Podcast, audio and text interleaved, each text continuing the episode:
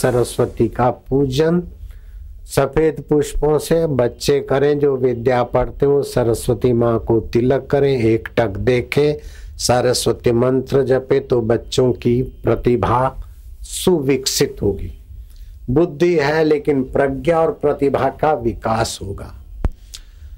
तो दक्षिण भारत से शंकराचार्य गए और कश्मीर के मां सरस्वती मंदिर में, आदि शंकराचार्य, जहां तीन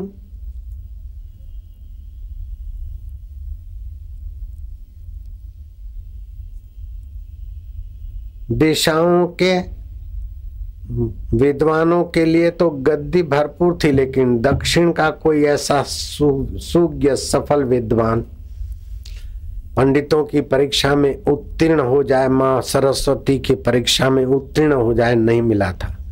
तो शंकराचार्य के कान बात आई, तो शंकराचार्य ने कहा कि ये दक्षिण भारत के लिए एक कलंक है।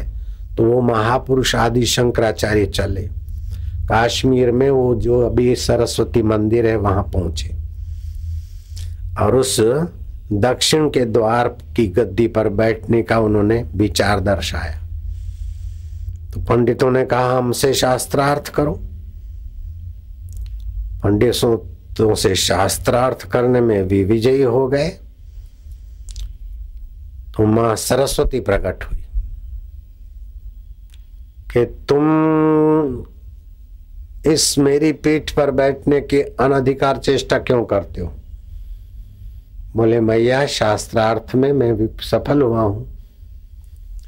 बोले तुमको पता है कि तुम रानी के साथ संसार का अनुभव करने को गए थे, संन्यास लेने के बाद भी। शंकराचार्य ने कहा मां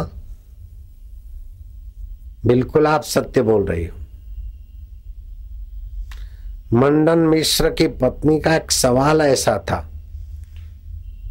जिसका जवाब देने के लिए कोई राजा मर गए थे, तो मैं इस सन्यासी देह में सन्यास वस्त्र को लांछन नहीं लगाया, सन्यासी देह को रखकर सूक्ष्म शरीर से राजा के शरीर में प्रविष्ट हुआ और फिर वो रानी के साथ हम जीकर अनुभव करके शास्त्रार्थ में मंडन मिश्र की पत्नी को उत्तर दिया।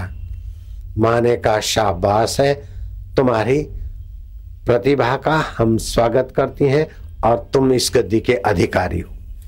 तो मानना पड़ेगा कि सरस्वती मां का प्रागट्य भी होता है, प्रश्नोत्तर भी होता है, ऐसे हनुमान जी भी प्रकट होते, लालजी महाराज को मिले थे। सारस्वत्य दिवस मां सरस्वती का प्रागट्य दिवस है। तो उस दिन सारस्वती मंत्र लिए हुए जो भी साधक सरस्वती मां का पूजन करना और सफेद गाय का दूध मिले अथवा गाय के दूध की खीर बनाकर सरस्वती माँ को भोग लगाए, सफेद पुष्पों से पूजन करें। और जिन्होंने विद्यार्थियों ने मेरे से सरस्वती मंत्र लिया है वे तो खास जीभ तालू पे लगाकर सरस्वती मंत्र का जाप उस दिन करेंगे तो वे प्रतिभा संपन्न आसानी से हो जाएंगे। हरि ओम।